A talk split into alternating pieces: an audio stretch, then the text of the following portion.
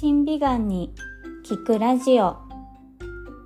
この番組は美しいは自分で見つけるをコンセプトにしたラジオ番組です。今日も一緒に素敵採集をしましょう。というわけで皆さんこんにちはあここです。いかがお過ごしでしょうか、えー、今日の配信がちょっと遅い時間になってしまって申し訳ありません、えー、早速今日の本題に入りたいと思います。今日のテーマは海外の情報で審美眼を鍛えるというテーマでお話ししていきたいと思います。え今日の話はですね私が最近身近な方とお話をした時の内容からインスピレーションを得た話になります。なので、まあ、若干こう個人情報とかがわからない程度に、まあ、カモフラージュして 話せればなと思っております、えー、今日のお話はですねそう私が、えー、主人と、まあ、家族で通っているお気に入りのお店の店主さんから「聞いた話になりましてその店主の方の旦那様のお話になります。とですねそのまあ仮に A さんとしましょうかその A さんはですね実は有名なある、まあ、ジャンルの日本人アーティストとして活躍されている方でで日本ではあまり名前は聞かないんですけれども海外ではご本人のドキュメンタリー映画が作られるほどの有名人だったりするそうです。で、まあ最近ですね、その A さんのドキュメンタリー映画が作られたということで、海外の映画祭にお呼ばれされたそうで、まあその店主のね、奥様も一緒に、えー、行かれたそうなんですけれども、まあそこ行くとね、のまあレッドカーペットがあってその後ろにはその A さんの大きな壁面ポスターみたいなのが、えー、作られていたりとかでかなり海外ではもういろんな各国でアメリカとかヨーロッパの方とかではすごく話題になっているそうなんですが日本ではそれが全く話題になっていないという話でした。でねなんか面白いなというか思ったのは全く同じ時期にうんとその A さんがドキュメンタリー映画を作ったのと同じ時期に日本人の某有名人の方が同じようにドキュメンタリー映画を作ったそうででその同じね映画祭に出てらっしゃったそうです。なんですけれどもそのまあその某有名人の方のうんレッドカーペットにはその日本人のメディアが大殺到していたそうなんですけれども、まあ、その A さんの時間には海外のメディアはいっぱい殺到してるんですけれども日本からのメディアは一社も来ていなかったそうです。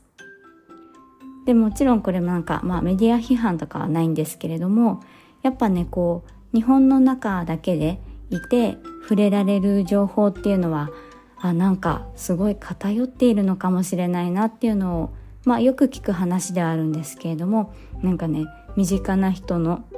お話を持って改めて実感させられたというそんなエピソードがありました。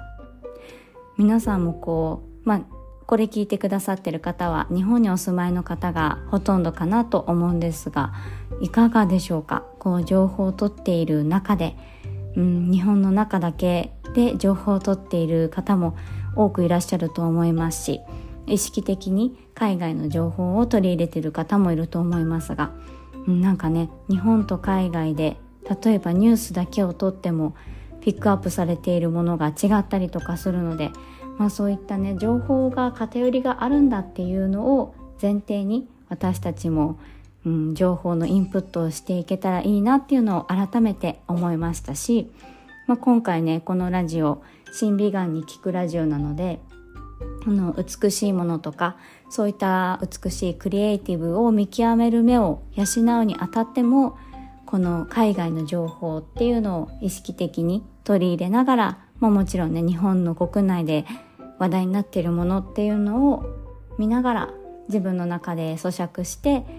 そうしていく中でよりね自分自身の審美眼っていうのが鍛えられていくんじゃないかなというふうに感じましたのでこんなお話をシェアさせていただきました。ちなみに海外の情報を取り入れる際におすすめのツールやメディアもご紹介できたらなと思います。これは私なりに使っているものなんですけれども、まあ、一つがツールなんですが、えー、これは DeepL もうこれね海外情報をうんこうインプットしてる方はもしかしたら結構使われてるかもしれないんですが DeepL さんっていう、まあ、サイトはですねあの翻訳をしてくれるサイトになりますもちろん英語以外のフランス語とかねイタリア語とかいろんな各国の言葉をえ、翻訳するんですけれどもこのね DeepL さんの翻訳機能がめちゃめちゃ優秀です。でこれはね自分自身が例えば英語の文章を作りたいっていう時にもかなり、うん、ナチュラルなこう英語を作ってくれるっていう印象です。で結構ね海外情報を積極的に取り入れていらっしゃるインフルエンサーの方々もこの DeepL を活用されている方が多いかなと思うので、まあ、英語が苦手だけどその海外の情報とかを文章でインプットしたいっていう方には是非おすすめなので使ってみてください。概要欄にリンクも貼っておきます。であとはまあメディアのこれはね有名どころで言うとまずは YouTube ですね。うん。まあ、YouTube も今字幕機能がついて、まあ、自動翻訳で日本語の字幕とかも、えー、つけながら海外の方の YouTube を見ることもできます。で私よく使ってるんですけどまあねあのこう文法が若干ね、えの海外の英語と日本語とでは違ったりもするので若干違和感はあるんですけどおおむね内容は理解できるっていうところまではあのちゃんと精度があるのでよかったらそれも活用してみてください。あとはねあのピンタレストっていうアプリありますね。あの画像をピンピン止めして自分のお気に入りの世界観をこう集めていけるようなアプリになるんですがこちらもどうですかね？最近日本の方でも使い始めてる方増えてるかなという印象なんですがテレビ CM もやってますしね。そう。このピンタレストも私も活用していて例えば何かこうデザインを考えてる時とかに、まあ、イメージボードとして集めるんですけどやっぱねこう日本の中だけのイメージだけじゃなくて海外の方の、うん、作品のクリエイティブのイメージとかも見ることができるので、うん、すごくこう自分の中のこうインスピレーションの網が広がっていくような感覚があるのでこちらもおすすめしております、まあ、ピンタレストはどちらかというとイメージの部分なので、まあ、その YouTube の情報的な部分とピンタレストのイメージの部分っていうところで活用できるかなと思います。